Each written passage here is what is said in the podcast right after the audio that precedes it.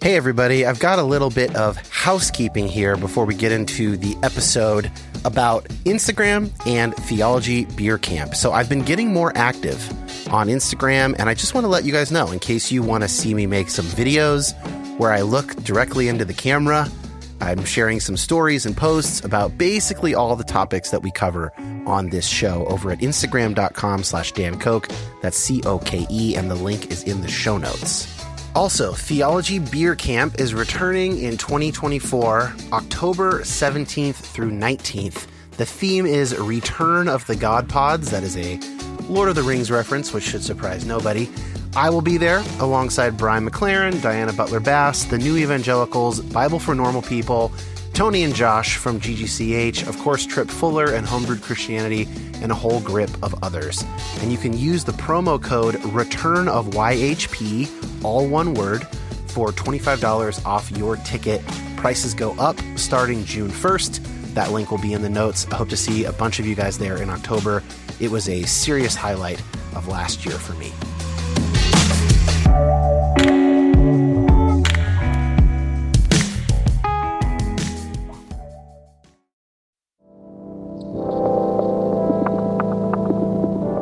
My name is Dan Koch. Like many of you, I've been on a complicated faith journey for a number of years now. And while I tend to find myself on the progressive side of Christianity, my goal is not to make liberal converts. I want this show to be a resource for Christians to my right and to my left, as well as former Christians and non religious folks, anyone who finds themselves asking difficult questions about God, science, prayer, fate, suffering, evangelism, and more. So many of us have been given bad answers to those good questions, often by people with pure intentions. I want to say that you have permission to take both Christianity and the modern world very seriously. And I hope to facilitate that by introducing you to people seeking God across the Christian spectrum, engaging hard questions in a multitude of ways. Thanks for listening. My guest today is Justin Barrett, and my understanding in the world of cognitive psychology, cognitive science, he's kind of a big deal in that world. Um, he is referenced a lot in papers and books about the field of cognitive science, evolutionary psychology, etc. Today we're talking about evolutionary psychology in general, and then also, I'm not sure if it's a subset or a related field, but it's called cultural evolution. And it's the idea that at some point, we kind of stop evolving biologically, at least at a species level. We're not creating new species of ourselves, but we evolve very quickly at a cultural level in terms of the information and the customs and whatnot values that we pass down from generation to generation. And this is another one of those episodes we've had a bunch now made possible by Fuller's Star Office, Science, Technology, and Religion. I met Justin at that big seminar I went to last July uh, but we conducted this interview later via Skype. But I wrote the questions during uh, basically a talk he gave about evolutionary psychology and cultural evolution, and I just found it fascinating. It's really, really interesting stuff. But as we'll talk about, people on the left and the right, for various reasons, have an issue uh, with looking at things this way. And Justin's going to give his thoughts a little bit as to why that would be. So I don't have much more to say except that I think that you'll really enjoy this conversation if you're interested in these fields. Here's my chat with Justin.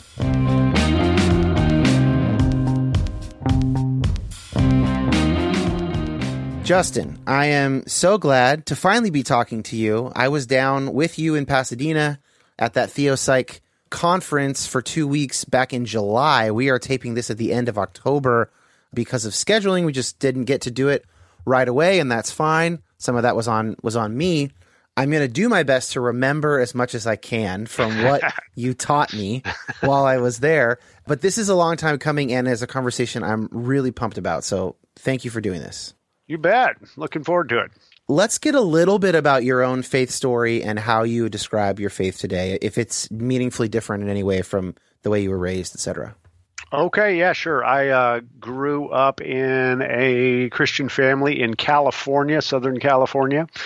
My parents, though, were descended of uh, migrants to California, like so many people, from Oklahoma and Texas. So they actually grew up in the Church of Christ, that sort of Southern fundamentalist kind of denomination. And so I've got some childhood memories of going to Church of Christ mostly with grandparents and so forth. We did a little bit in my family, and then, but my parents grew a little uneasy in how conservative that was in some respects. And uh, I like to say they rebelled all the way to Baptist. and uh, so I mostly grew up in churches that were various kinds of Baptist churches and non denominational churches that had formerly been Baptist. So that means people who took the Bible very seriously, high view of Scripture. It was common for us to sort of talk about what's the Bible say and did the pastor really interpret it the right way and so forth. that was common sort of family talk. So then growing up, I was a person you know, really curious about working out my faith and what that meant. I was always a nerd, so I was in my head a lot. I loved the the biological world, especially. Got into that a lot, and wanted to somehow put those two things together. Through a, a weird series of events, I end up at Calvin College, which is Reformed. I didn't know anything about that. In fact, I thought Calvinists were one of those sort of dead ancestral groups like Puritans or something that didn't exist anymore. Oh, interesting. And then I discovered them in Michigan. So, California boy going to school in Michigan. Um, so, I learned a lot there, just getting somebody else's perspective on the Christian tradition. And in some ways, it was a breath of fresh air. They never convinced me to be, you know, reformed through and through, but I certainly picked up some theology that I learned to really appreciate. And so, I'm kind of a mixed hybrid now of these various backgrounds. I still regard myself as very orthodox in my beliefs, my Christian beliefs, but I've had to sort of rediscover that orthodoxy through really thinking about things hard, taking philosophy of religion courses, conversations with people of various faith backgrounds and no faith backgrounds, and and trying to make sense of the the science I was studying while doing it all too. Yeah, I think it's worth noting, and I I I think you'll take this the right way. We're talking about a topic today evolutionary psychology and specifically cultural evolution, that is the kind of thing that people get nervous about. And we're going to talk a little bit about that in a second. But it's worth noting that, like, you are firmly to my right theologically. What we're talking about today is not like uh, a shot across the bow from the far left of Christianity or something. This is science. We're just talking about science. It's not really ideological and I, of course, don't say that to denigrate in any sort of a way. Uh, we had some really interesting conversations down in California, but I think that's worth noting just so people can understand that that's that's not what's going on here as a left versus right conversation. Thanks. You're right. You're right. Um, I am. I detect to the right of you theologically. I, you know, I'm still praying for you in that regard, and I know you're probably praying for me too. So. and no, really, I'm meditating on your behalf, Justin. oh, thank you. Wow, uh, no, I feel more efficacious all of a sudden. No, I um, do. I do actually pray with words. Yes, I'm. I'm. T- I'm centrist enough to still pray with words. No, but I. You know, and, and to be honest, um, there are aspects of evolutionary psychology that still make me squeamish and nervous. I don't really like being identified as an evolutionary psychologist. It's not how I identify myself. I think of myself as just a psychological scientist who when an evolutionary perspective is useful, then those are the tools we use. Yeah. And it's taken me a long time, though, to get to that level of comfort. I certainly didn't grow up comfortable with this. Honestly, it wasn't even until I think grad school that I started getting at all comfortable with evolutionary psychology. So I completely appreciate if people are like, whoa, okay, hold on, what is this stuff and can we really trust it? I get that. Yeah. So, first of all, what is it? And then I, I do want to talk a little bit about that nervousness around it. What is evolutionary psychology, plain and simple? Sure. In a nutshell, so psychology is the study of human thought and behavior. You know, and on the scientific side, that's what it is. It's the science of human thought and behavior. What that modifier evolutionary adds in the front of it is to say, well, look, if we're animals that have evolved in some way, then our psychology is at least partly explicable in terms of our history, our species history, and how it characteristically tried to solve problems. So it's bringing insights from evolutionary sciences to the study of human thought and behavior, is really what it comes down to. And let's go through each of these a little bit. So uh, it's actually it's maybe kind of obvious to note to understand why conservative Christians and others are nervous about that. They don't really want evolution to be impacting sort of anything that we think about. I mean, do you want to add anything else to why the right sort of gets worried about this? I mean, uh, it may seem obvious. I, I, you know, I'll, I'll, tell you, I, have got I've got sympathies for people on the right because these are my people in some yeah. ways, yeah. and I understand why they're nervous about this because I was, and it, in part, it's. I mean, I like to think of it when a dog gets hit with something, you know, a rolled up newspaper. At a certain point, they they get nervous around a newspaper, and evolution has been used as a club to beat up people on on the right. Hmm, yeah. Um, so I'm not a bit surprised that they wince every time the e word is used but I think what intellectually it allegedly comes to biblical authority, right? And how do we interpret the Bible in certain ways? It's not really about the science. It's about well, what do we think about biblical theology? Um, at yeah. least that's my take. Yeah, and then the, maybe the more interesting controversy is evolutionary psychology is often under attack from the left, from the mostly sort of the socio-political left. My understanding is that people get nervous that it might become a kind of social Darwinism where if you apply the findings of evolutionary psychology or something something to that effect, like you're actually reducing the value of certain people because of their fitness to survive. Am I getting that wrong? No, you're getting that right. In fact, some of those fears are actually part of the history of why fundamentalists and evangelicals in America are nervous around it too, because they saw in the early days of when Darwinism was starting to roll out, well, who were really quick to pick it up? a lot of the eugenics movements right. of the early 20th century, including in the United States and the UK, and then of course Germany takes it really far. Right. And they were big champions of Darwinism. So Christians rightly, I think, reacted against that and said, wow, it sure looks like there's some intellectual tools here from an evolutionary perspective to then go into this social Darwinism, eugenics, selective abortion, all kinds of stuff that should make us nervous. So I think that is there. It's part of the common heritage. It's commonly associated with racism as well. Right. For similar reasons. Uh, well, for instance, there are a lot of sort of intellectual or we might call them pseudo intellectual conversations that still go on in fairly respectable areas about like the IQ and race. And oftentimes those conversations are happening sort of without the caveat that IQ can change. There's a way to have that conversation where you assume that IQ is fixed uh, as soon as you're born. And then you say, look, this people of this race have a lower IQ. And pretty soon you're in some pretty uh, scary waters unless you also in you know introduce the fact that they've shown that like nutrition raises IQ in studies around of children and stuff like that. So I think that that's it's similar to that, right? There's there's kind of worries around that kind of movement. There are, and I, I, like how you described it as sort of pseudo intellectualists, because there are thoughtful people who don't have the full picture and they start drawing inferences without really having the full picture recently there are articles that you know I'm bumping into online that are also playing it sort of this way. Well, one article, for instance, that I've came across uh, is about why Jeffrey Epstein loved evolutionary psychology. Uh, yeah, right, right, and as if evolutionary psychology gives cover for really being a sexual creep, because a lot of evolutionary psychology, at least the stuff that is commonly talked about because it's kind of fun to talk about. Let's be honest. Sex yeah. sells.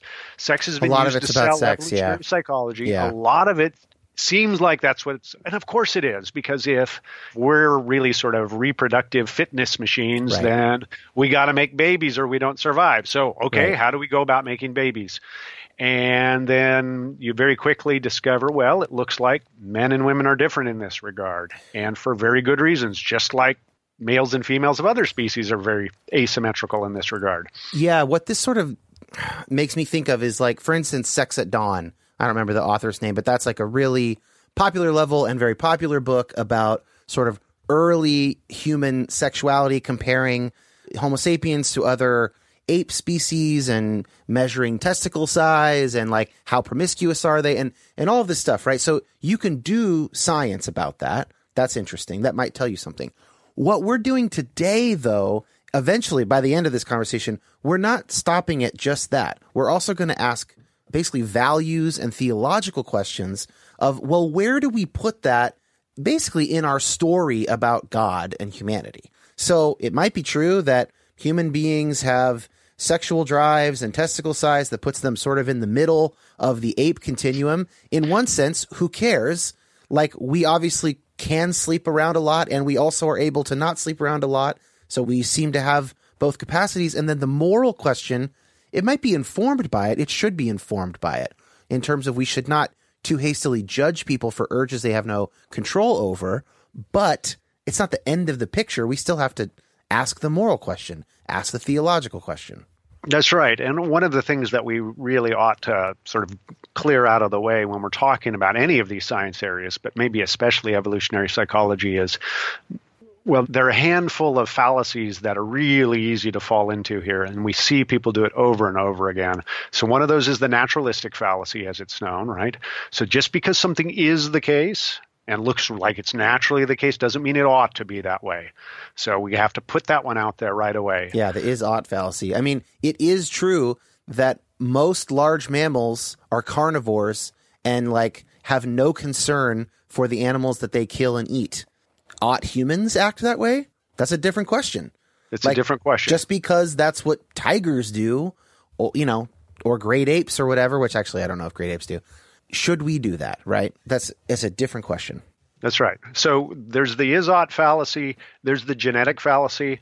And this doesn't mean about genes. It means where does an idea come from? And so just because an idea comes from a creep doesn't mean the idea is wrong. So that one we have to be careful about. Just because you mentioned IQ earlier, just because intelligence testing actually yeah, it's got a dubious history. It really probably started to try to filter out certain types of immigrants from coming into the United States was one of its roles.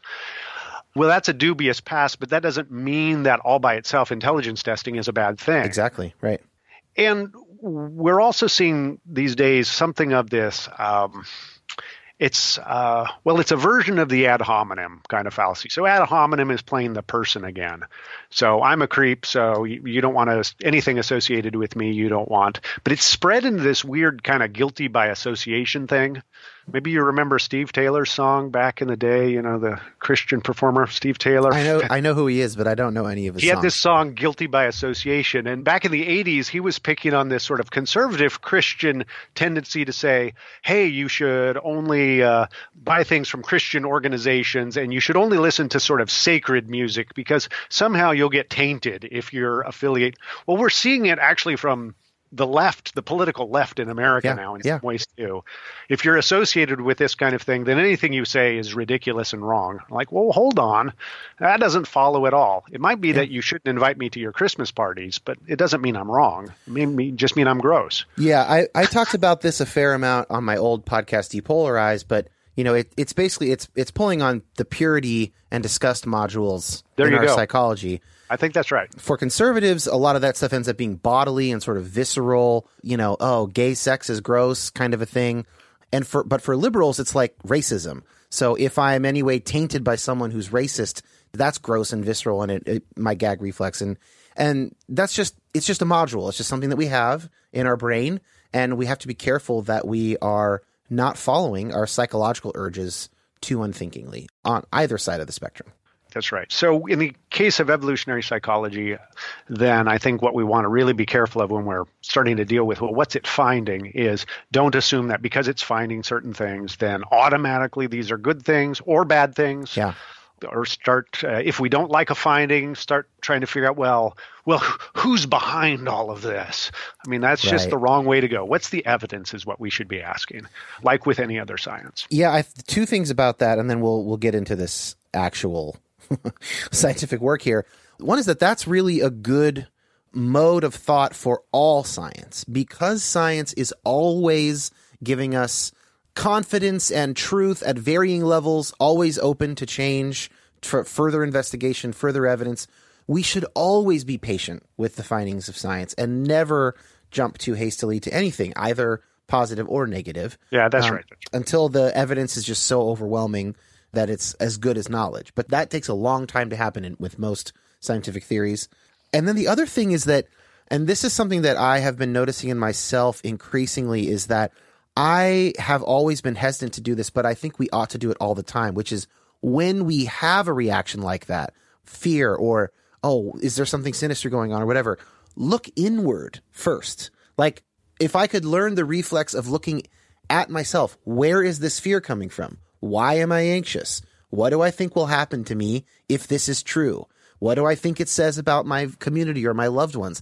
Can I sit with that discomfort? Or do I need to diffuse it immediately so that I can go back on my way, you know, happily or whatever? I think that's the other thing that came to mind for me. Preach. Preach it. Okay. So let's get into it. So what we're talking about evolution psychology, but we're we're talking today about a, a subset of it, which is called cultural evolution. You gave a talk on this at Fuller and I loved it and immediately wanted to to pick your brain on this topic. So can you distinguish for us cultural evolution as a subset, if that's what it is, of evolutionary psychology? Sure, yeah. So this label, cultural evolution, is trying to capture, as far as I can tell, it's capturing at least three kind of overlapping sets of of enterprises here of inquiry. So one is what is what's the evolutionary process by which humans have acquired the capacities to be cultural animals? So, what is it about us psychologically? What is it about us biologically? How do our brains work? Whatever it is that has made us into cultural animals like no other animal. And just define culture real quick. Yeah, in this case, it means it's referring to behaviors or traits that are usually socially acquired, so acquired from other people, that can vary between groups and then pile up and change over time. Okay, in that sense, there's, there's something cumulative about them.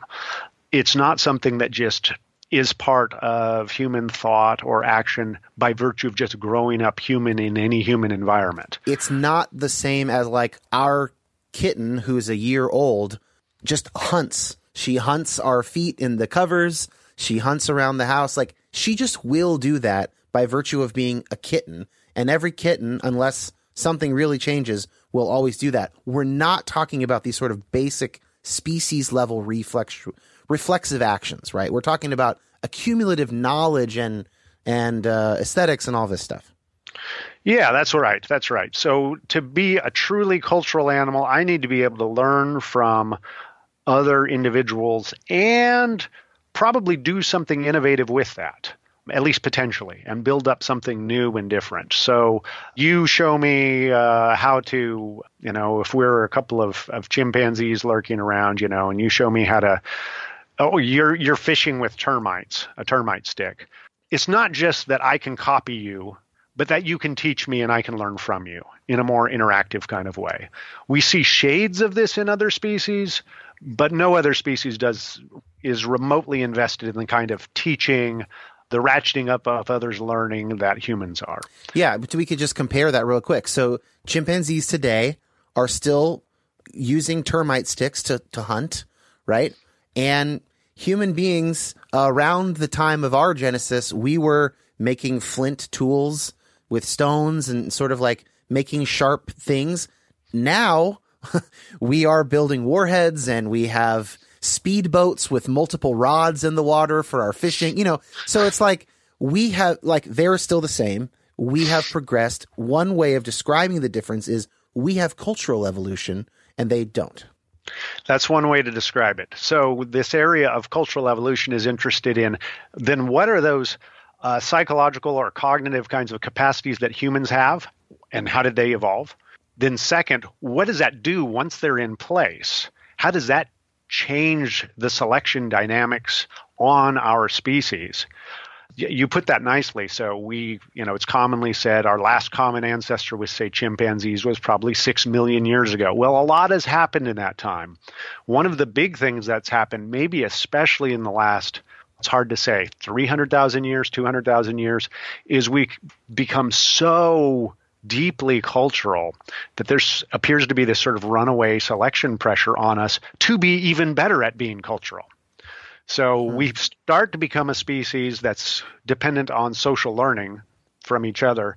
And then that provides a little bit of selection pressure for us to get better at social learning. Right, because the the organisms that are better at social learning, they can pile up cultural information quicker, and therefore they're more likely to out survive the ones who aren't as good. And that would be a, a reason to have a bigger brain, for instance. That would be a reason to have a bigger brain. It would be a, a reason to engage in teaching, actually, Yeah. and not just teaching your own kids. Because Sociality. Yes. so- group that's right. social dynamics, right? Yeah. group social dynamics. One of the traits of humans that makes this possible is our, we sometimes say our domesticity or, or our docility. We're actually, for a large mammal that is predatory, we're pretty chill. I mean, you might not realize that when you read headlines every day, but when it comes right down to it, most of us, day in and day out, manage to avoid engaging in any kind of violence with anybody else. and Right. that's with complete strangers, sometimes those that we're competing against.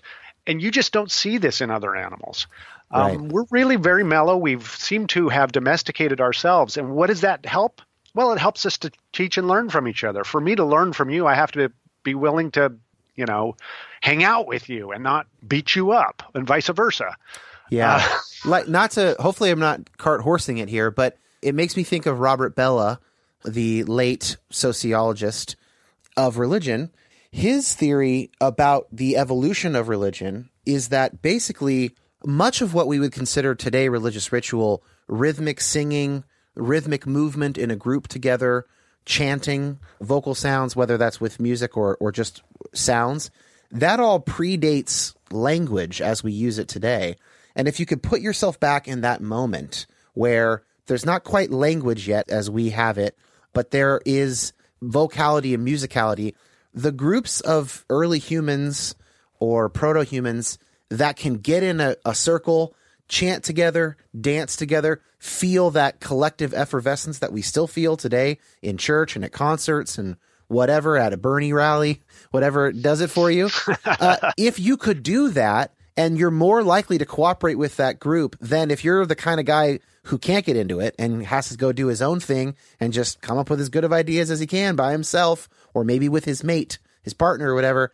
That group that can do that is going to perform better if we are the kind of beings that increasing brain size is leading to this cultural evolution aspect. Yeah, I think that's that's good, and you're right. You're sort of anticipating where some of this is headed, but it's definitely the case. There's there's a reason to think that, say, chimpanzees again, they're handy for comparison purposes. I mean, they do cooperate in some really interesting little ways. Not you know quite as grand as uh, initial reports suggested, but they seem to cooperate, particularly with those that that they've been social grooming. It's called, you know, and social grooming is kind of funny. It's in chimpanzees. It's usually picking nits off of each other and other kinds of stuff. But what social grooming appears to do is release oxytocin and endorphins, which are bonding hormones and chemicals, and make us sort of feel a degree of trust. So chimpanzees who have been picking nits off of each other are more cooperative and more tolerant of each other. I mean, cooperation sometimes here just means things like, I'll let you steal some of my food. Yeah. Uh, which is kind of weird from a human perspective, but you know, it's got to start somewhere. Yeah. But you've just pointed to lots of other mechanisms humans have that it doesn't look like other species have for actually releasing the same kinds of bonding hormones, oxytocin and endorphins of various sorts, that make us just feel one with each other and builds up a sense of we that maybe chimpanzees don't have. And we can do it in much bigger groups. Synchronized activity is one of those things that experiments have shown make us sort of gel with each other. Rhythmic activity, laughing together. And it's possible that singing and, of course, dancing is taking advantage of those kinds of artistic expressions, are taking advantage of these same kinds of mechanisms. And those are ways we can socially groom really big groups all at the same time. And we're all in this together. And yes, you're right. Bellah and others have called this sort of collective effervescence. And it may be one of the reasons why these kinds of activities have evolved in human groups. That's an example of that third type of cultural evolution that I was talking about. So the first was what are the mechanisms by which we're cultural animals? How did they evolve? Second is once we're in a cultural environment, what does that do to the selective pressures on our species? How does that change who we are? And the third kind of area is how do cultural forms evolve? So how do they Hmm. sort of you might think then of, well, how did dance evolve? How did music evolve? Yeah. How does it continue to evolve? And you can see that all three of these areas kind of overlap and inform each other. Yeah, one thing we're kind of dancing around is just how different are Homo sapiens from other, you know, our closest related species in the animal world. Well, it depends on which dimension you want to compare, right? And it depends where you know where you're coming from. There are real obvious differences. You pointed out some of them. Chimpanzees, you know, are fishing with termite sticks. That's their big tool invention. And you know, you and I are talking over all this digital stuff that a chimpanzee couldn't even conceptualize. Heck, most actually we can't conceptualize probably. I don't really understand what's going um, on. Yeah, with but Skype. yet here we are. So there are big differences there. But if you think, okay, well, what are more not, not quite so dramatic, but what are, what are little closer things that seem to be interesting? Well, oh, we've heard about our opposable thumbs, for instance, and we do have pretty cool thumbs. Other animals have opposable thumbs, but ours are particularly strong. If you've ever looked at your hand, you notice there's this big old muscle right next to your thumb. Why does that matter? Well, it makes us dexterous. It makes us be able to manipulate things. That's cool, but it's especially cool because we're bipedal as well. So we stand upright, which means we can actually have these free hands to do all kinds of cool stuff, including throw things. We're really good at throwing things, like no other animal, which then that's a pretty good skill to have when you're hunting and doing other kinds of stuff. Right. We can carry stuff for long distances. One of the fun kind of human distinctives that came to my attention recently, uh, first reading one of uh, Joe, anthropologist Joe Henrich's book, was we're endurance athletes like no other animal which is weird because we think of ourselves as pretty slow and feeble compared to lots of mammals. We can't beat our dog in a foot race. Oh, wait, yes, we can if it's longer than two kilometers. Huh. We're good at keep keeping going because we don't overheat the way that other animals do. Oh, interesting. We sweat a lot. We efficiently cool ourselves. So humans are actually endurance champions, so is kind of in the savannas of Africa, which is you know a lot of evolutionary psychology conversations lead back to the savannas of Africa because basically all the humans were there for quite a while. It or, sure looks uh, that way. The yeah. people who uh, eventually became humans, right? And I guess the early humans, the Homo sapiens. So uh, in the savannas, how could a human get a gazelle, right? You can't, the gazelle is faster than you, but can you run 10 miles at a medium pace to where the gazelle tires out and collapses, and then boom, you just spear it. That's exactly the idea. Is humans can run down members of the antelope family like gazelles if they're patient and if they're smart about it. Uh, and in fact, these kinds of hunting techniques have been you know, uh, Navajos and others in North America have used these same techniques because yeah we can outrun especially under hot conditions we can outrun these other animals. They just get exhausted and tired and then ends up just stopping and then you hit it with a rock and you win. And this is long before you have horses you're not on horseback or anything you're just this is nope. just a human being with some rocks nearby. Yeah and part of that is our strange physiology. Where upright stance changes actually the pressure on our lungs. It enables this interesting long and efficient stride that is scalable in the sense that we don't have uh, gears. A horse has about four gears. If you think of it that way, it's kind of got a walk, a trot, a canter, a full on gallop, or something roughly like that. If you can catch a horse in between gears, or you can sort of run at it and then slow down and then run at it and slow down, you can exhaust it because it's just inefficient in between gears, whereas humans pretty much the same efficiency no matter how fast we're going.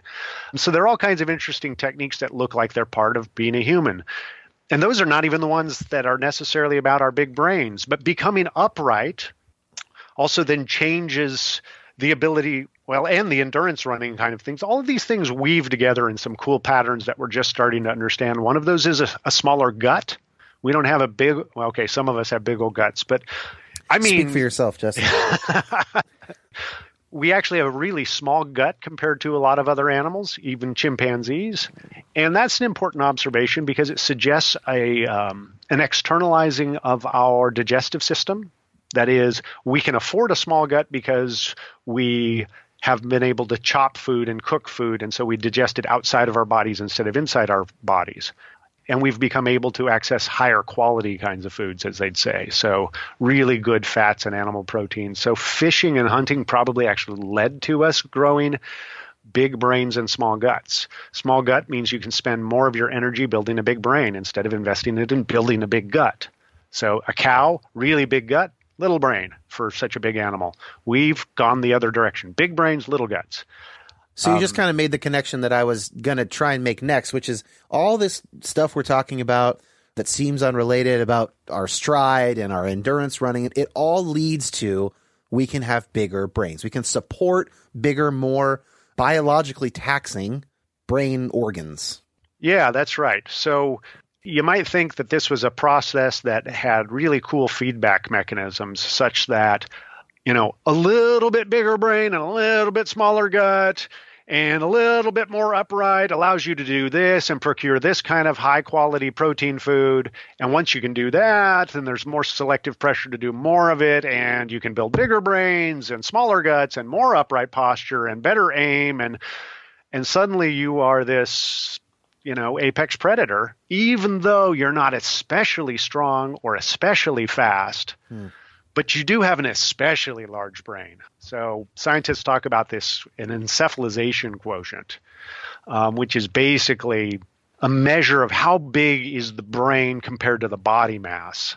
And they do some f- fancy math in here, but what it sort of boils down to is humans are like five times what you might expect for an animal of our size and it's, it's just so much bigger than anybody else. The only other animals that are even coming close in this regard tend to be aquatic mammals like the dolphin. It's pretty big. Yeah. Of course, its big brain is supported by water. It doesn't need to have it up on its neck. um, right. And uh, chimpanzees pretty big, but actually some clever birds like parrots, they've got pretty big brains. Yeah. But we're just no no other animal compares to the encephalization, as we say, that humans have. Massive brains why those massive brains, what's the work that they're doing? Well, it looks like, at least some of the lead hypotheses are a lot of this social stuff we've been talking about. Being really hypersocial, interacting with each other in rich ways, learning a lot of information from each other. And those those are related because we don't just sort of treat each other as instruments to get information. We also relate to each other in terms of trust, cooperation, and so forth. And those feedback on each other. I have to know who I can learn from. Who's going to be a good source of information? Who can I trust? Who should I be teaching? Who's in my coalition? Who isn't in my coalition? That's a lot of social cognition, as we call it. Right. That enables a high degree of learning and information flow as well. That's relevant to my situation. And that's allowed our species to move out from that savanna we were talking about to pretty much every ecological niche on Earth. And the only other animals that have done that, full blown animals, we'll leave bacteria aside, but are animals that have followed us to those places, you know, like rats. Right. and body louse, you know, stuff like that. right. so you mentioned two things there in passing that I actually have questions for about each, which is hypersociality and then information absorption and passing that down. So anything else to say about hypersociality, just so that we recognize how social we are in comparison to other animals.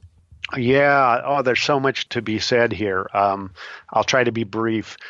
A couple of things that look at least quantitatively different in humans, if not fully qualitatively different. One of those is that from early in our development, maybe nine months old, we're already jointly attending to uh, objects uh, with others. So in a way that we don't really see in other species. We seem to, you and I, will both attend to the same thing and we will check back and forth to make sure we're paying attention to the same thing. And you might think that's a small, trivial kind of uh, ability, but it actually sets up a lot of other stuff. Because if I can sort of check to see that you and I are both paying attention to the same thing, then I can tell you something about it. I can tell you what it's called, which means then you can acquire language for instance, really basic language, even naming and nouns and that sort of stuff, seems to be facilitated by this joint attention. One other thing about joint attention that strikes me, and I just shortly before this airs, my conversation with Mary Clements from Fuller will air, and we talked about attachment theory and attachment to God as well. And that joint attention thing is one of the things they measure when they're measuring an infant's attachment to, uh, or a toddler, or whatever, to its caregiver is like you bring a toy in, the kid sees the toy, and then the kid looks to mom or whoever it is. Do you see that I've got this toy? And the mom says, I see that you've got the toy. And that, so if we hadn't developed the joint attention, then we don't get attachment in the same way. At least we don't get the human version of it. There's obviously some attachment. Chimpanzees have attachment to their own parental figures as well. But there's a there's maybe a robustness, a richness to the kind of attachment that we can have to each other, and this comes from the development of this hypersociality. And interestingly, there might be some theological consequences about that in terms of at a phenomenological, at an experiential level for a human being, the kind of relationship I could have with God, if God exists, is also a consequence perhaps of the evolution of this hypersociality. That's kind of mind blowing. It is. You know, Michael Tomasello is a leading developmental psychologist who has looked a lot at uh, these kinds of early developing dynamics in comparison with other species. And, and he argues this ability to jointly attend to something is sort of a building block upon which then we can do something fancier, which is a little bit older, still in early, early childhood, but be able to form this idea of a we, that there's not just you and me, and that we have different perspectives, but that there's a we, and the two of us, even though we're doing different things, can have a common goal, or we can work together on something, and we'll each gladly play our parts in that. Yeah. And he actually thinks that this ability also scaffolds the ability to imagine sort of a a perspective with no perspective, an outsider's perspective. Because if I can recognize you and I are attending to the same thing, and your perspective on it is different than my perspective, and then there's a third person who has another perspective, and I can start building up all of these perspectives, then I can kind of start imagining in an omni perspective. And wow. that then is the ability to think objectively in a right. sense, right? Or to have a God's eye perspective. Yeah, or to posit God, right? Yeah. Or a normative perspective, even. Yeah, okay, like this is, is, how it ought to be, or this is. Yeah, yeah. what is the collective we's perspective yeah. on my behavior that I'm considering doing? Okay, now I can actually start inspecting my own behaviors and everything right. else, and I can have a conscience as we would call it, right? Yeah. All of this seems to be built out of this really interesting, fundamental little tweaks in our human nature, then that get ratcheted up during early development as a social animal. Yeah. So obviously, there's more to talk about with sociality, but let's move on for the sake of time.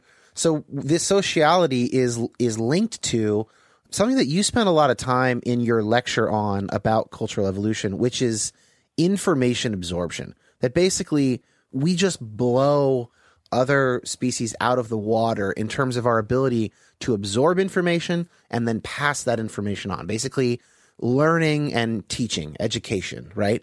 Why is that so important? And how do we know that it's so much stronger than other species? Right. It this is so important because when you're a kind of animal that we are, which means an animal that is constantly moving around, has gone into new places, uh, new ecological niches, that's omnivorous, eats lots of different kinds of things. You become dependent on local knowledge for how to solve problems, right? What's good to eat here? What do I do here if the rains don't come for a few months? Where do I get water? How do I solve that problem? Uh, many of the food sources that we've managed to exploit, you know, animals and stuff, well, we've got hunting techniques. Well, where do you learn that from? That's not coded in your DNA or something like that. Or how do I prepare basic foods? So, I mean, we often think about, oh, hunter gatherers, it's a pretty simple life. Pick up an acorn and eat it. No, you've just poisoned yourself. Okay. But people do eat acorns. Well, how do you eat acorns? There's actually a pretty complex process of how to prepare an acorn so that it doesn't just poison you because of its heavy tannins right? You've got to boil those off and so forth and so on. Well, where did that come from? Well, that's cumulative cultural knowledge that then has to be transmitted with a high degree of fidelity. So, our ability to exploit that sort of informational niche then also helps us to move into more and more local ecologies and so forth to be able to have this really broad kind of ability to eat things, to make clothing, different kinds of shelters, handle different types of climates. All right. All of that is due to this sort of information sharing and use. And we need that to be fairly stable. So Kevin Laland has really sort of hammered the idea of high fidelity transmission of information. We often, especially Americans, I think we're really sort of proud of our heritage of innovation. You know, and it's innovation and being super smart that solves problems. Well, kind of, But Laland and Joe Henrich, who I've already mentioned, both of them have from different perspectives have arrived at the same place, which is that actually none of that helps much, and computer models suggest it doesn't help nearly as much as you'd think. What you really need is to be able to share reliable information with a high degree of fidelity. That stabilizes the crazy harebrained stuff that some people could come up with and innovations that are going to lead to disaster, but gives you a base camp to build upon so you can keep going up. So to to make a culturally possibly insensitive version of this, we think we should all be Americans, but maybe we should be Korean. We should Well- be Kia and Hyundai, just just getting that thing right and getting that cost down, and it's more it's becoming more and more reliable as opposed to Tesla. We're going to invent the new thing. Uh, okay, I can think I follow your metaphor. I don't think I'm going to share in it. Okay, go ahead. But the idea is that it turns out that it's really handy, being the kind of animal we are, to be able to pass on this information in a highly reliable kind of way. But to do that, we need gadgets for transmitting information reliably. Yeah, Language is one of those gadgets for sure. right. But so is teaching.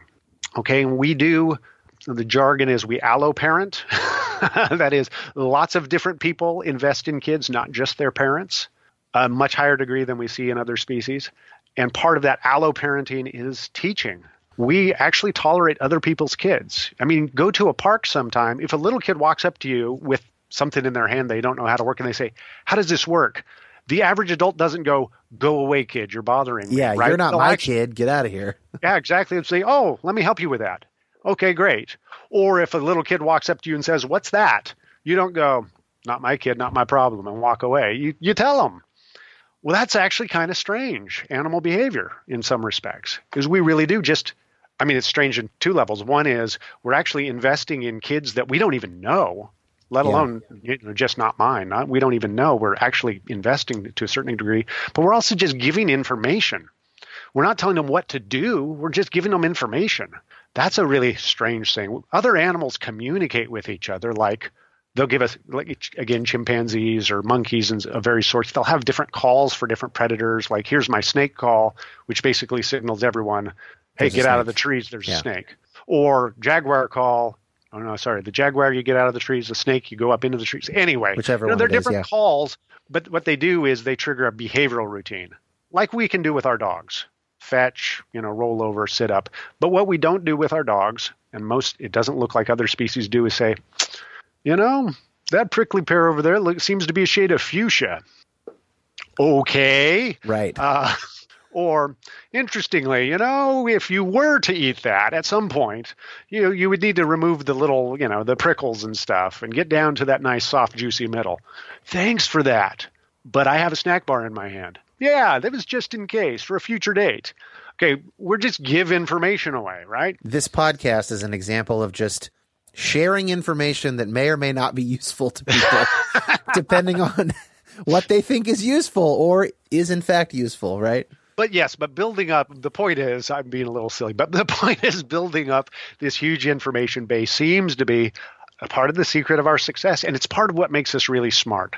We solve new problems because we see all of these other examples. We've got this huge knowledge base to build upon, to pull things together. We don't invent anything from scratch. So to wrap up this first half, then we're going to take a break and we're going to come back and start into the sort of theological application slowly at first. But one way that I've sort of thought about cultural evolution is that is what takes over when biological evolution is no longer the defining change agent, we might say, of our development. So we tell me if this is right. We biologically evolve to a certain point, and then, like, basically without any of this cultural stuff because our brains are not big enough yet. Uh, we we don't have.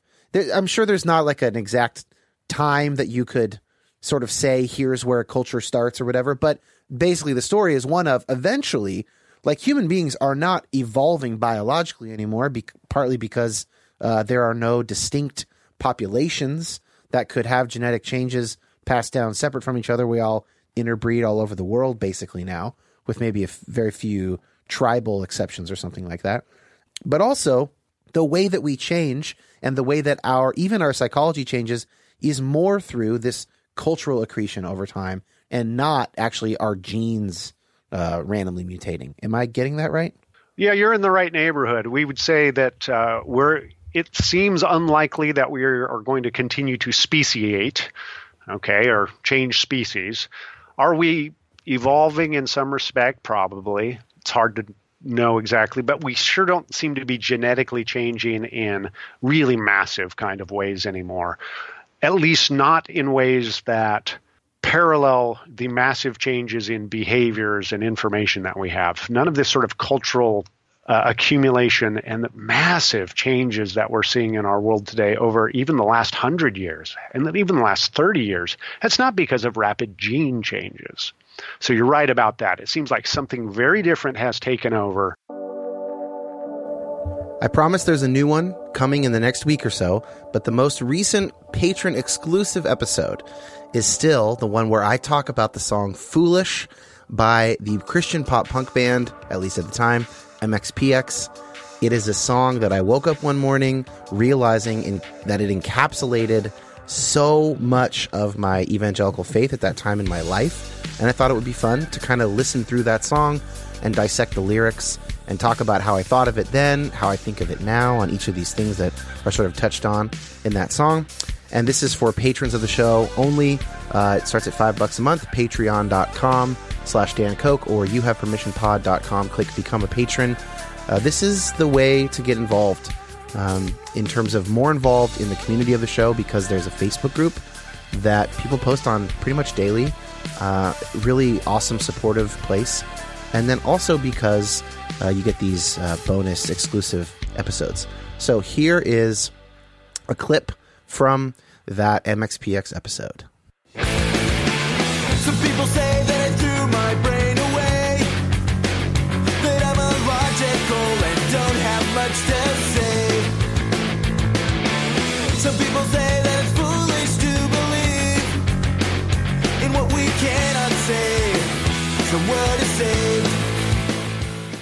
I'll just pass briefly over the very easy dad joke that a 23 year old singer in a punk band may indeed not have a ton to say.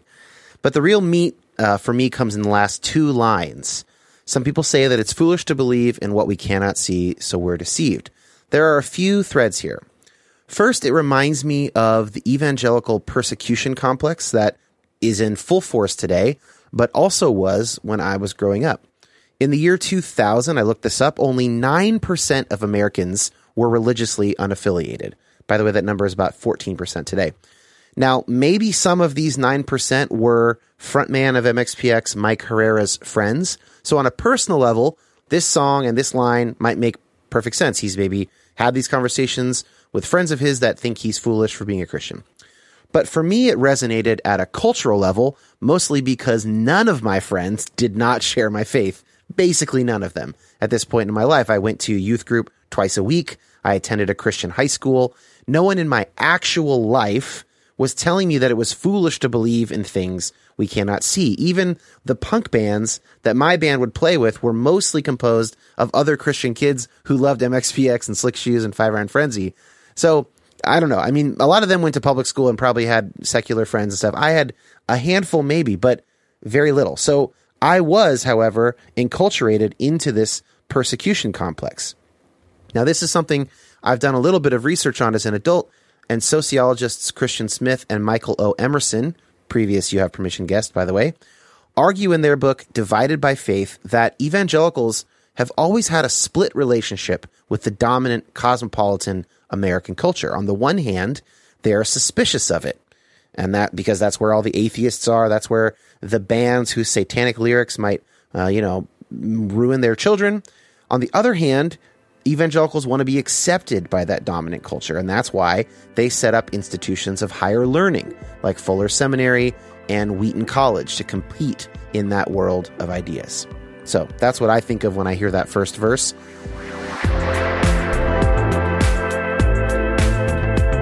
If you'd like to hear that or have access to all the previous patron only exclusive episodes, sign up patreon.com slash Dan Koch or you have youhavepermissionpod.com and click become a patron. All right, back to my chat with Justin Barrett. So, in starting this theological aspect of the conversation, I want to start with one of the simplest bits I picked up when you lectured on this, and that's about deception. And now we're starting to think about sin a little bit. Is deception unique to humans or the way that humans are able to deceive each other? Uh, humans do seem to have some abilities to deceive that seem unlikely in other animals. We have reports that it is not uncommon in chimpanzees to do things like if I've got, you know, some prize food that the uh, dominant chimpanzee, I'm a subordinate, you know, chimpanzee, and the dominant chimpanzee really likes, I don't know, I've got some kind of food that the dominant really likes. Um, I might hide it from the dominant or if suppose you are a subordinate chimpanzee and you want to uh, spend some quality time with the dominant's favorite female, you might want to make sure you're behind a rock or something so that the dominant can't see you. Now, I don't necessarily call that deception. It's just yeah, sort it's of hard to tell, right? But those are our best examples it seems in chimpanzees of the uh, they seem to have some sense that at least if the dominant's line of sight is such that it makes contact with something that it wants and I've got I could get in trouble. Yeah. But it could be coded as just like a certain kind of avoidance behavior, right? Like it could be. It, it could, could be. be. Whereas it, it, might be smarter than that, but it Yeah. could be just a behavioral thing. And we see similar types of things in really young kids. But Right. it does look like by the time kids are about three, they're doing something different. And it's maybe younger than that, but certainly by the time most kids are three, they have figured out that you, well, three or four, they've figured out that you can have beliefs or at least percepts, you know, uh, uh, uh, perceptive information that could be false or misleading. And then they can manipulate that information to their advantage. So if a two year old has taken a cookie from the cookie jar and they hide it behind their back, you say, Hey, do you have a cookie? And they've got it behind their back and they say, No, it's probably that they, it's a behavior routine, that they've figured out that if you your eyes don't lock on the cookie, that maybe they're going to get away with something. But a four year old is almost surely lying. Right. That is, they are saying something that they think might give you a false belief. and therefore them a cookie. Yep. So that's when I think honest to goodness deception starts kicking in, is probably around age four, maybe a little younger than that in some, you know, really good sinners. But um, by four or five, I think we've all got that one down. That is, but that's a gift in some ways, right? We've got this extra ability to sort of take the perspective of someone else, which put to good use means I can do things like I can help you with things in ways you don't even know I should help. This is sometimes called paternalistic helping or paternalistic cooperation, where Right. in experiments, for instance, you might be reaching for something that you can't get that you need, you think you need. Uh, well, a two year old and a chimpanzee raised by humans will give you the thing you're reaching for. A three year old will give you the thing you really need, not the thing you're reaching for necessarily. Hmm. They'll go, Oh, he needs something to solve this problem, I can see. I'm going to give him what he really needs, not what he thinks he wants.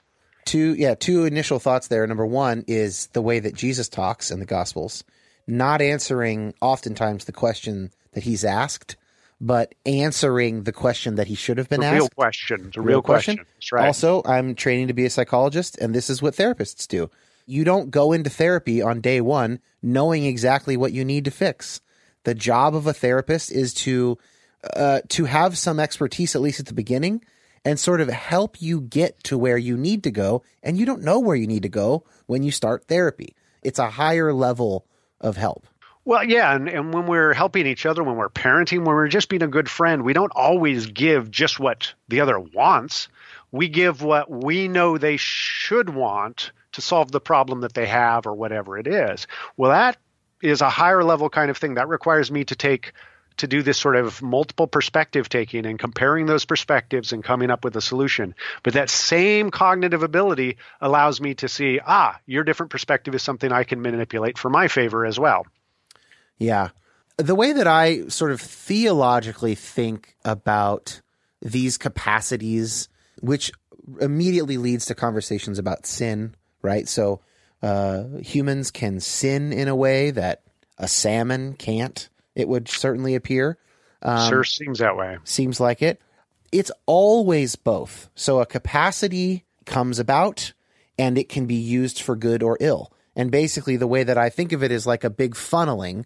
So the higher up the funnel, that's closer to humanity. And we have the widest funnel. We can do tremendous good with our powers and we can do tremendous evil with our powers. And a salmon just cannot do much good or much evil at all. And a chimpanzee uh, or a dog can do a bit more evil, a bit more, you know, good. Like they can certainly make some choices they can obey or disobey. They can, you know, wreak some havoc. But man, you get to human being, now you've got the real capacities. And that's basically a biological way of thinking or a developmental way of thinking about the capacity to sin and also to love and to love God and to obey God. Yeah, I think I'm with you on about half of that. Okay, let's uh, hear your take. Because I think you're right that certain kinds of uh, strengths or capacities open up more possibility for goods and more possibilities for ills. You know, it's sort of that it's the the Spider-Man principle, right? I mean, you know. I love I love the Spider-Man principle by the way. That's my or Catholic social teaching. The greater resources you have, the greater your responsibility to use those. For people who don't, it's it's basically great power, great responsibility. Yeah. Yeah, yeah. Because it can cut either way, right? You can be a supervillain or a superhero. It, the more super you are, and so that part, I'm completely with you. I wonder, though, if it's really as gradual a curve in some respects. Hmm. It may be that there's some important inflection points in that to be a full on moral being, at least in the way we usually think of it in humans, you might have to get to a certain level and then there's a, a phase shift of some sort. Hmm. Maybe. So, yeah. So, what if it's the case that for instance, I need to have some kind of awareness of the goodness or badness of my decision before I'm morally culpable of it. If that's right, then the cognitive capacity to have that awareness is an inflection point.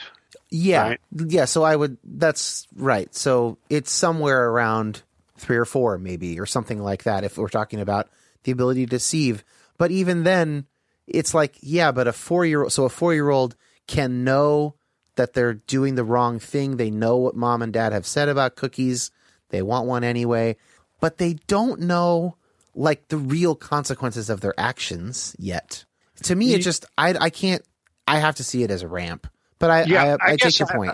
I, I guess I'm thinking about not not necessarily in childhood, but in other species. Oh, actually, okay. I think you know dogs can misbehave, but that just means they don't do what we wanted them to do. Sure, yeah. But I don't think a dog can actually be can actually sin. Yeah, I guess I agree. I, what I'm if I were to draw the funnel, it stays very very thin for a very long time, and it goes, and it radically widens at human beings. But there is some kind of a curve there in terms of capacities, mainly not because of other animals, but mainly more because of the development eventually of Homo sapiens. So there are fully formed very well maybe proto humans that have less of an ability morally than I have, but they obviously had some because they're kind of human. They're certainly more human than any apes that we're aware of now. That's the funnel is more about what leads to humanity than it is plotting all the organisms in the world on it. That could be, and that's that's that's a fun speculation to have because um, you know it's early days. We don't we don't know what some of these sort of proto humans yeah. might have been like. It may have been if some of the cultural evolution people are right, and this, there's been this really rapid runaway due to cultural selection pressures, then being this sort of fully cognizant, able to imagine an external perspective by which I'm going to judge my own actions. So now I have a conscience. That could have come about only in the last 500,000 years or maybe 200,000 years or maybe even more recent which we have 200,000 we're already at anatomically modern humans. Well, yeah, but even but we don't know. Yeah, we right. really don't know. Yeah. I still um, find that fascinating because you still have basically 195,000 years of anatomically modern humans before any of the sort of religious and cultural artifacts that we know about. The next thing I want to talk about, which is related to this in a theological way, is there is a connection between size of the prefrontal cortex, which is our the most modern, you know, part of our brain, the last to develop or get big anyway. It is where we make decisions. You know, it's like our a lot of our executive function is there. So there's a connection between that and an increasing ability to suffer. What do we know about that scientifically? Yeah, um, it seems that our ability to suffer, and by suffering, I, let's be clear, suffering just doesn't. It isn't just I feel pain. It's, It's, that I pain. Yeah. Yeah, I want to make that distinction. There's reason to believe. I mean, if all, if what pain is is some kind of aversive stimuli, then all, pretty much any animal has that. If so, let's let that be pain. Suffering is the, and I am consciously aware of this, and it's bothering me in kind of an existential sense. Yeah. That's the real suffering. You might think in between those two endpoints, there's something like experienced pain, pain that I'm aware of. But then there's pain that I'm aware of that doesn't really even bother me. I get this uh, when I used to play basketball. I'm kind of getting too old for that now because I always hurt uh, when I do it. But love to play basketball. Honestly, part of the fun of basketball was some of the pain. I mean, it's a contact sport. And, but it didn't bother me that I was hurting while playing. It bothered me more the next day when I couldn't get out of bed. Yeah. So suffering is the I'm experiencing something like pain and it really is starting to bother me. Well, that does seem to be some uh, an experience that's facilitated by this prefrontal cortex, the part of the new brain that's sort of in front of our ears, right behind our eyes. It gives us giant foreheads compared to everything else. And there's some reason to think that that's where the action is in some respects because of the old practice of giving lobotomies. So it used to be a psychiatric practice for really deeply disturbed people. To, I mean, it's really terrible sounding now, but basically they'd stick uh, basically an ice pick into the eye socket and kind of just move it back and forth until the midbrain, which is sending these emotion signals to the prefrontal cortex, that pathway got severed. And what patients of lobotomies would often report is that they could still experience pain and other of these negative, really deep, sort of basic emotion types of stuff, but it just didn't bother them the same way. It's like, yeah, I feel pain, but it doesn't bother me. That's intriguing Yeah. because it really suggests that we can, at least conceptually and, and anatomically, almost separate what are the systems that subserve that experience of pain versus the the experience of suffering.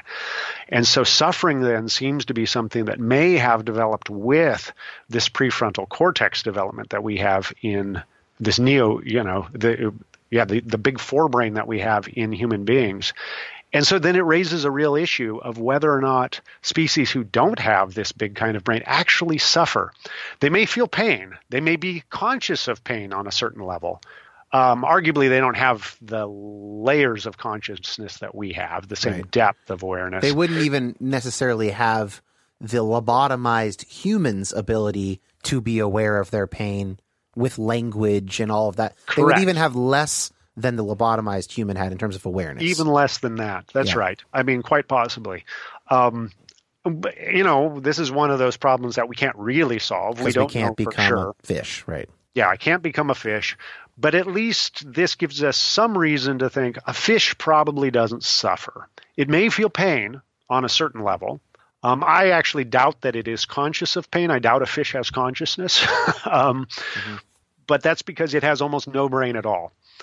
Do I think mammals probably have some conscious awareness of pain? Maybe. I think maybe a fair number of them probably do.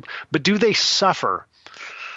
That's just not as clear that they've actually got the brain structures that subserve functioning. Yeah. Not So suffering, sorry. So, two theological thoughts about this. The first is this is kind of good news, I think, for the problem of natural evil. So, the problem of problem of evil, there's a few different variations of it. One aspect of the problem of evil is that people can be cruel uh, and immoral, and, and maybe God wouldn't allow creatures that could be cruel. But then you might say, well, maybe God gives them free will. Then a, rejoinder is, well, what about natural evil? So some of the natural evil this is not going to touch, like a tsunami ruins a bunch of human lives or, or kills them, causes them to suffer. That's still going to be a problem. But there is another problem of like billions of years of animal pain. And possibly you might think all these animals just living only so that they will suffer these horrendous deaths. What was the point of that? How was that glorifying? How was that good?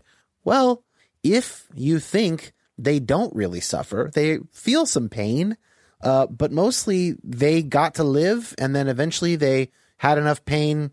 Uh, you know, had, they had the appropriate amount of pain that accompanied their death, that that might not be such a big problem. Yeah, uh, I find that when I go down this road, some people think that makes me a monster. So, for those who are listening to think that I don't think I'm a monster in this regard, I just I wonder because I don't know what to think about this, but it sure looks like it may be the case that as our brain in the course of evolution and, and different animals have different brains we can't treat all animals as falling on the same continuum. That's an important thing to to, to point out. Sure. so that's an important qualification but it does look like there is some kind of correspondence between the ability to have what we think of as executive function, uh, self awareness, self consciousness, and the ability to suffer. That those two seem to be subserved by similar kinds of brain structures, that they may have evolved together. And the implication of that would be that animals that don't have that kind of awareness, self consciousness, self control, even, may also not have the same ability to suffer.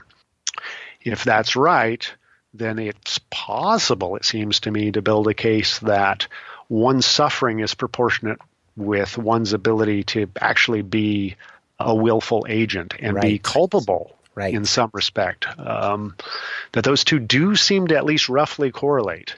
Yeah, it, it does feel like based on our earlier conversation though that there might there still might be a troublesome gap where organisms are becoming more aware, sort of like a two or three year old is becoming more aware, uh, a proto human or something, and could suffer quite a bit. But You didn't just call two year olds proto humans. no, I'm saying, or for example, Oh, or for proto. a proto-human or something where you know they are getting those things and they're okay so here's maybe a, a way to nail this home a low iq schizophrenic this is the new problem of evil for me as i'm studying psychology this is sort of the new face of the problem of evil is like one of the things about schizophrenia is the higher iq you have the better your outcomes tend to be an example of this is from the movie a beautiful mind with russell crowe where at the kind of climax of the film, he recognizes that the girl he always sees in his hallucinations doesn't get any older. And he has a high, he's such a smart guy. He's able to go, oh, she can't be real because she doesn't get older. If you have a lower IQ, that's not available to you. And there's just these really tragic cases of people. So we might think that there's still going to be problems like that. But uh, I do think it's still promising for the issue in general that, yeah, if those two things are correlated at least fairly closely, then that's going to do a lot of the work there in, in kind of dealing with that issue. Yeah, the important thing to remember about correlations too, though, is uh, a correlation can disappear if you reduce the range of the distribution enough, right? So if we're on the human tail of the distribution, we may have no meaningful correlation. If we're looking at that from fish to humans and tried to line them up on a continuum, Right. that's where we start seeing a correlation. So you could be, I think you're right. It doesn't probably address the kind of problem of evil you're talking about, but it may contribute to a solution to what's sometimes called the evolutionary problem of evil. Yeah. Okay.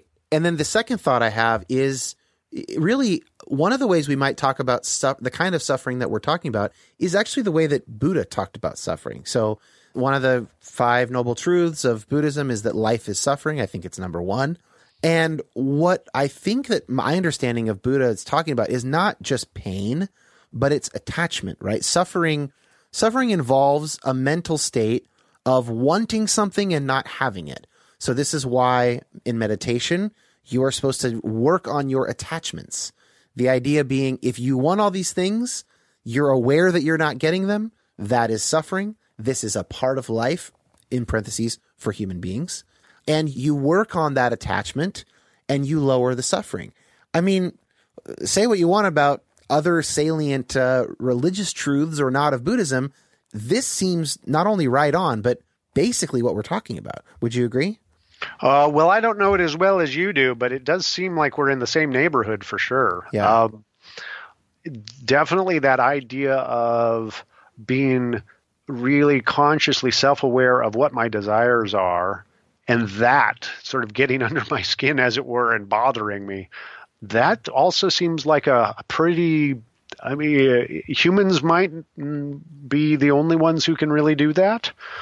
If we're not the only ones, we're probably in a very small group of animals that can do that kind of thing because that's it's fairly sophisticated, right? And it does put our species in a weird kind of place that if we don't manage those desires in some way, if we don't have another framework that gets us outside of them, yeah, life is suffering. I mean, take a Christian version, cast your cares upon the Lord, right? Yeah. Take those attachments in, in Buddhist language and give them to God, like try and drop them in prayer. It's all talking about the same module, it seems to me. Uh, next, now the rest of these theological questions are, they're not going to flow quite as piece to piece to piece as our first half of our conversation did. Um, but they're just various things that have come up for me in thinking about this. So the next one is xenophobia. Xenophobia, okay. which is complicated, right? So we've just been talking about we're pro social. We get you. You mentioned you didn't say tribe or clan. You said part of my probably in group or something. Yeah, whatever. Some my group, my whatever unit of people. This is really strong. Xenophobia is a very natural thing for human beings to feel. You know, you're in the grocery store, all of a sudden you're hearing languages that you don't understand from people who moved into your neighborhood. Your first reaction for most people is not sheer joy at the variety of languages that now surround you. It is like, whoa, what's changed? This might not be safe. And that's, I'm not judging anybody. That's just what happens to humans. So this is one area where a natural consequence of all of this flourishing, basically, this sort of biological, ecological niche flourishing and brain activity flourishing, brain size, also has this kind of dark consequence that at least the Bible, Jesus, Paul's letters, at least especially the New Testament, seems very strongly against xenophobia. But xenophobia is adaptive. It helps people survive because if they do trust people from other groups, then they are more likely to be deceived and conquered from within uh, or whatever. So I'm wondering how you think about that issue. Yeah, I think you're right. I mean, part of being a hypersocial kind of animal that's so dependent on high quality information is that we need mechanisms for policing our group boundaries who's in my in group and who isn't, who's sort of part of my tribe, my people. We've got it, it, it seems we have lots of natural mechanisms for that. We attend to certain things like language. You mentioned language in your illustration, and that's certainly a big one. And it's not just full on languages, but even accent, um, word choices. Yeah it's not for no reason that young people like to develop their own jargon and slang that old people don't understand. It marks who's in and who isn't. Interesting. Yeah, I never thought about that. I mean, that's tripping on one of those things too. Why? Because in ancestral conditions, you would have learned your language early in life, and that can vary fairly dramatically just you know you know 10 miles away over that next mountain range so Eating habits is another one of these because our tastes in food, right, get pretty well established fairly early in weird, life. Yeah, weird smells are a trigger of xenophobia, frankly. Yeah, absolutely they are. And you're right, all of that is natural. That doesn't mean good. Yeah, it just it, naturalistic it just, fallacy is ought fallacy, right? Uh, yep, it doesn't mean it's a good thing, but it does seem to be the way that our minds naturally go. But I so guess what, okay, yeah, go ahead. Sorry. Well, I was going to say so, but then what follows is you know, well, what do you do about it? There are good reasons for actually privileging kind of uh, interactions with people in your group. You can take better care of them. So here's some positive reasons why you might want to be xenophobic. I'm not, I'm not advocating, sure, but here, yeah, yeah. here's where you might go with it. You might say, well, look, I can better care for people that I speak the same language, understand their needs, their background, and so forth. True. I can benefit more from spending time and learning from them because they know my situation, where I'm from, and so forth. Okay, yeah, that kind of by and large is right. But it, does it follow that we should mistreat people from outside the group? Well, no, actually, yeah. I don't think that follows. And that's the part where even people working on the science of this, I think there's some slippage. There's an assumption that if you are showing preferential deference or submission or loyalty or even you know pro-sociality toward your in-group, you must therefore mistreat the out-group. And I don't know that that follows. It may follow in some situations, but I don't think it always follows. Let's start with a smaller in-group, families. Just yeah. because I treat my kids especially well doesn't mean I'm beating your kids. It doesn't mean I'm mistreating your kids, even if right. I don't treat them as well as I treat my kids. So there's a couple ways to go with that. The first is, as I'm sure you know, there is the out group homogeneity bias, which is, you know, when I consider people of my group, I think of us as all nuanced and we're so, we have such variety yeah, yeah. within our ranks, but people out there, all atheists are the same or all whatever. Oh, Chinese immigrants are like this, you know, or whatever. That's a, a natural structure we, a cognitive structure we're aware of. And then the other thought is we are now at a point where structurally in society, taking care of my own kids can be problematic. I, the the easiest example for me to think of is public school funding. You know, nobody like the public school is already inequitable because it's based in most states anyway on property taxes, which are if you go if you live in a good neighborhood, which means you had enough money to move there, your school is well funded. If you live in a shitty neighborhood, your school is poorly funded. And uh, one, I don't have uh, kids yet.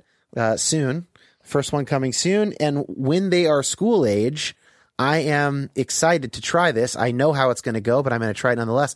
I'm going to put forward a resolution that we raise money for our own kids' school at a dollar to dollar ratio that we give it to a poor school in South Seattle. And I know how that's going to go. It's not going to go over well. People are not going to be excited about that. But that is a, the, in that sense, in a in a highly competitive urban environment, that is harming someone else's kids. So I understand what you're saying. It doesn't necessarily mean that I'm not beating my neighbor's kids just because I'm loving my kids extra. But in some areas, it is a trade off. When there's a zero sum kind of situation, for sure, there are going to be trade offs. Yeah. You're, right. Yeah, that's right. And those are the ones that I think we should be especially sensitive to uh, about when are those situations that we are inclined to mistreat the outgroup. But you've also pointed to the theology of it that, you know, especially New Testament Christianity seems to have plenty of resources to push back against being too chummy about your in group and not uh, welcoming the out group. In fact, that's one of the things that I really appreciate about Christianity is that it's got theological resources for saying, if you are a member of the church, if you're a Christian, a Christ follower, part of your job is actually part of your identity is to be really good to the outgroup. right. Um, to non Christians, we're not supposed to be an exclusive club. We're supposed to be an ever expanding club that's ever welcoming more and more people, um, regardless of their other kinds of backgrounds. Well, that's a very different kind of in group, an in group that is dedicated to the benefit of the out group and it's hard to pull off. It's hard to pull off. It, I yeah. think it does push against an aspect of our nature, and from you know a Christian theological perspective, we might say part of our sin nature is what it's pushing against. Yeah, I I think it gives us.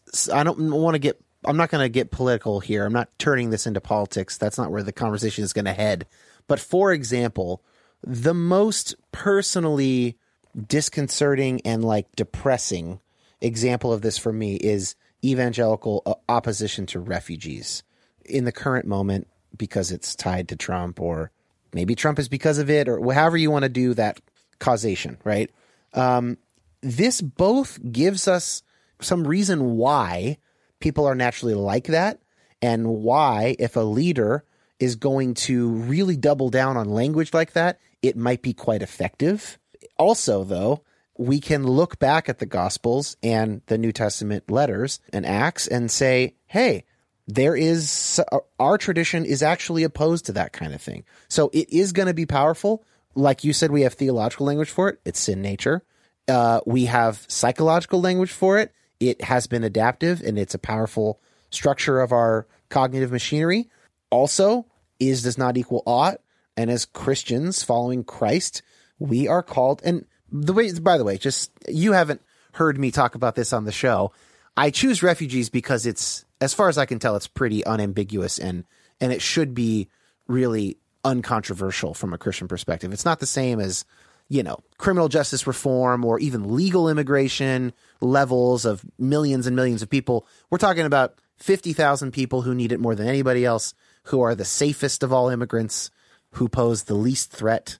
Uh, it's that that's what I'm. That's why I'm choosing refugees and not more complicated policy questions. So I guess I am both heartened by the topic around this.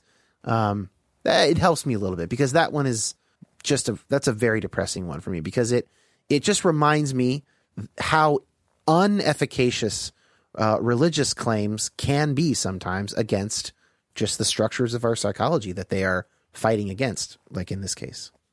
Yeah, and I think one of the things that could help us then is to to get to know our psychology in this regard better, so that we know what is it that we're up against. How do we push back against our own natural tendencies in this regard? How do we safeguard ourselves? Yeah, and how do we motivate ourselves? How do we reframe the situations as not, for instance, an in-group out-group thing, but a uh, how do we care for other people in the, the following kinds of ways? And how do we recreate how we define what an in group and out group is? Or maybe actually, even before that, how do we recognize that the news coverage that we love so dearly is hijacking our cognitive structures to think about this as in group, out group? I mean, that's oh, like logically prior, maybe. Oh, absolutely. Um, well, and all of these other reasoning biases. We have confirmation bias. We right. love stuff that sort of already confirms what we're already thinking. It's so hard to move away from that stuff. That's we why have there will be never deliberate about it. That's why there will never be uh, in in in an age where we have the kind of uh, access to content and lack of uh, maybe for good for good lack of sort of governmental rules around that content. A centrist moderate news source will never be able to compete with MSNBC and Democracy Now and Young Turks or Fox News and Breitbart and Drudge Report, right? Because it just doesn't give us the the drugs. It doesn't give us the drug hit. but you know, this actually takes us back to uh, something that we started with about why people are afraid of evolutionary psychology, hmm. and uh, uh, because there's this assumption that evolutionary psychology somehow supports this idea that no, we are about competing with each other, that certain races are superior to others, or whatever it is. That ain't evolutionary psychology, though. And in fact, one of the reasons why I think people from a Christian perspective should actually give evolutionary psychology a try is because actually, evolutionary psychology typically says deep down, we're the same animal we were 200,000 years ago. Right. That is, we all are the same folks. And everything else is window dressing, but there's something deeply human about us. We can affirm something about human nature that's deep and it transcends cultural conditions. Yeah. That's one of the things I really like about it because that resonates, it seems to me, with the Christian view of, and we're all God's children. And deep down, we're all the same. We're all held accountable to God. We he demands the same stuff of us. Ultimately, he's fair with us. He loves us all, and he wants us all to win. Um, he wants that abundant life for all of us. You know, that's interesting. Uh, it makes me think about like you know the the current ancestry DNA craze, of which my wife and I are participants. I'm quite Scandinavian. Uh, but you know what's interesting about that is so they'll give you this map or whatever but really, that map is totally depends on where you put the slider in terms of what year you're talking about. And yeah. my, my guess is it's roughly turn of the 20th century, right? So around 1900, where were people living? Something like that. I'm sure they have ways of sort of making sure that people don't get American because there were some people living in America in 1900, of course. But what's interesting is evolutionary psychology, though it gets uh, blamed for stuff like eugenics and and sort of social Darwinism, which takes modern distinctions between people groups and tries to like it's talking about us two hundred thousand years ago. And if you slid the slider back on everyone's 23andMe profile, it would say 100% African or 96% African because a couple people, you know, some people have a little bit more Neanderthal or whatever. I mean, it's basically everybody is African if you go far back enough before any of the kind of modern uh, distinctions that we, the, of what we call race or ethnicity, right? Ethnicity being a real thing, race being a constructed thing. But like, if you're talking about evolutionary psych, you're pre all of that stuff. That's right. Most of what most of what evolutionary psychologists pay attention to, you're right. That it's going to push you way back before any of these contemporary distinctions, and that's why I think it's got a bum rap in this regard, and why we shouldn't be afraid of it for those reasons. We might be more afraid of it for sexism reasons. It's easier yeah. for it to say, well, hey, it's kind of natural for men to be this ish and women to be this ish. Yes, I think that's that, yeah, the sex yeah. sexism is probably more of a relevant worry than racism when it comes to. But that's the just use, to say that evolutionary psychology, like, just affirms that there really are sexes. Right. Um, what you do with that and how you value that is something entirely different. Yeah, and also to be clear, the discussion of the differences between the biological sexes, they're always on some kind of bell curve. Uh, it's never just there, uh, other than chromosome or whatever. There's a couple things that are binary, and almost everything else is on a bell curve. That's not the same thing as saying biological sex equals gender. There's still a conversation that has to be had about whether those things are always the same, whether they are usually the same, whether that's completely societally uh, constructed. I don't lean towards the latter explanation, but it is at least theoretically possible, even if you recognize the biological differences. Yep. Yep. Yep. So let me just end here with one more sort of application question. What do you think? Uh, actually, there's there's two.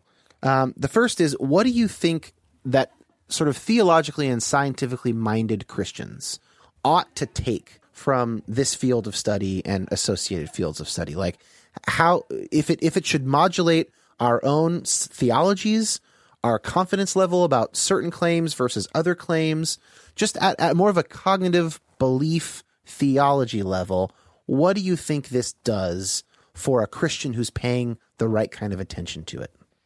Yeah, I think that what this what evolutionary psychology and in some ways its interactions with cultural evolution should tell us, those of us in the church, is uh, look, um, humans have some kind of nature.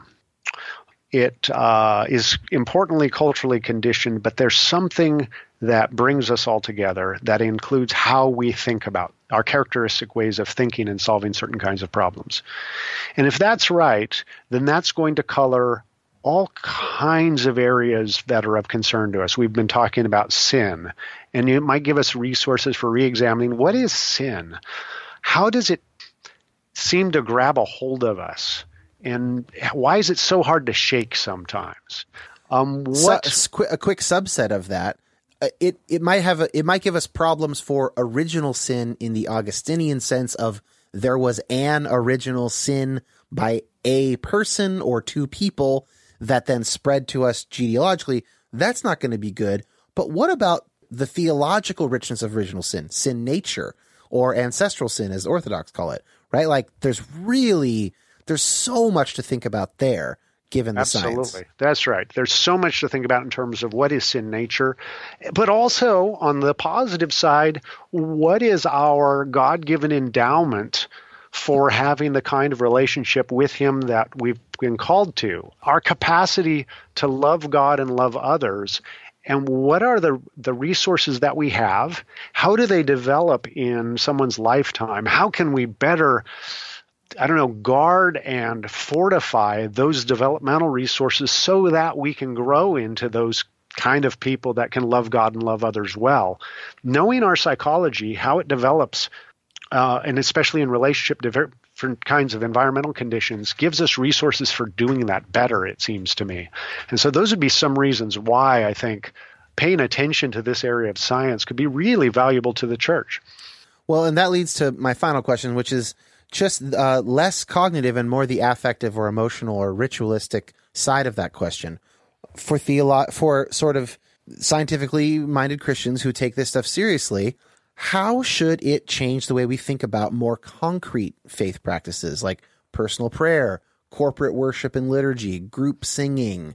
You know, what's a slightly different or more nuanced or better way of understanding individual and collective practice? Yeah, I guess uh, that's a great question, and I don't know that I have lots of specifics that I could spit out. But one big theme, anyway, is that if we are such deeply social creatures as it seems that we are, then that has got to be taken very seriously in our forms of corporate worship and even in the way that we think, because we think together. We don't think by ourselves. Oh, interesting. Um, and our thinking, our way of sharing information and stuff is interactive. It's um, and it's collective, and it's aimed at certain kinds of problems and so forth. And so, it calls into question a strictly kind of uh, teach and listen kind of format that is so popular in churches because that's individualistic, and that's just not how humans normally learn. It stresses the importance of certain kinds of collective rituals, things that we do together, and, so, and including some things we do well. Corporate singing probably is a really great thing to do. Yeah. But you got to get everybody singing. They need to participate. So, um, and if you can't do it through singing, find another mechanism. Doing those sort of coordinated, collaborative, synchronized kinds of activities, they pull communities of people together. And that's important for us then to learn and grow in those communities as well we're leading a small group at our house right now and recently my favorite thing about it has just been we take two minutes of silence at the end of sort of sharing about our lives and not everybody identifies as christian so we don't pray so i came up with the silence thing but now that's my favorite part of the night is just like we're all silent together and that's probably not quite as powerful as maybe doing something uh, with content together but it does do something and it, I feel more connected to the people in that room at the end of that two minutes. That's interesting. That'd be fun to research. That uh, would be. Yeah, because in a society like this, in which we're sort of constantly bombarded with stuff and we're so busy, maybe it's the absence of that that somehow is actually evoking these sort of bonding hormones. Uh, yeah, that's, that's, a fascinating idea. Oh, maybe I should study that. Um, but I okay. One one last thing came to mind uh, before we're totally out of time here. Um, so there are the scenes multiple times in the gospel gospels where Jesus says entire households are saved. This goes really against sort of the way that we have tended to think in the last 500 years about individual salvation, uh, maybe maybe the last 1700 years. I'm not interested so much in the salvation thing because as a universalist, I don't I think everybody is saved anyway, in that in that strict sense. But what I'm interested in is might there be something in that way that we think about how our groups, our families, our households are brought toward or away from Christ, toward or away from God as a group, not as individuals? Like, is there an evolutionary psych or cultural evolution angle on this corporate salvation that we see in Acts and in the Gospels? Yeah, the this emphasis on cultural evolution has really started to show us just how important the dynamics, the social dynamics of groups are on us, that they scaffold our individual thinking, and that we're doing that to each other all the time, back and forth. We think better and differently together than we do by ourselves. We collaborate in our thinking and our learning. And so, if even one person in that group changes, they're going to have an impact on everyone else, especially in these really tight knit groups like family structures. So it's not implausible to think in terms of just how contagious certain revolutions in one's thinking could be for the rest of that household. Especially if you're direct contact with the person of Jesus, right? Yeah. Then it's especially it's even easier to think of that. Well, Justin, what a great conversation, man. I'm so jacked up right now. I feel great. I can face the day. I loved this conversation.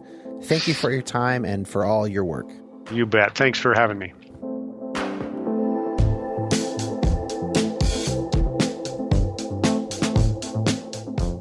Huge thank you to Justin for having this conversation with me and to Fuller Seminary's STAR office for putting together this Theo Psych seminar that I got to take part in back in July at Fuller in Pasadena.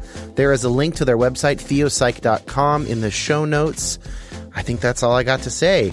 Um, thank you to Laura Kondarajian for editing my episode with Justin. Great work. And if you want to become a patron, patreon.com slash Dan Koch or youhavepermissionpod.com and click become a patron. And we do have scholarships available. So email me if you want to know about that or email me about anything else. You have permission podcast at gmail.com. All of those are in the notes as well. See you guys next week.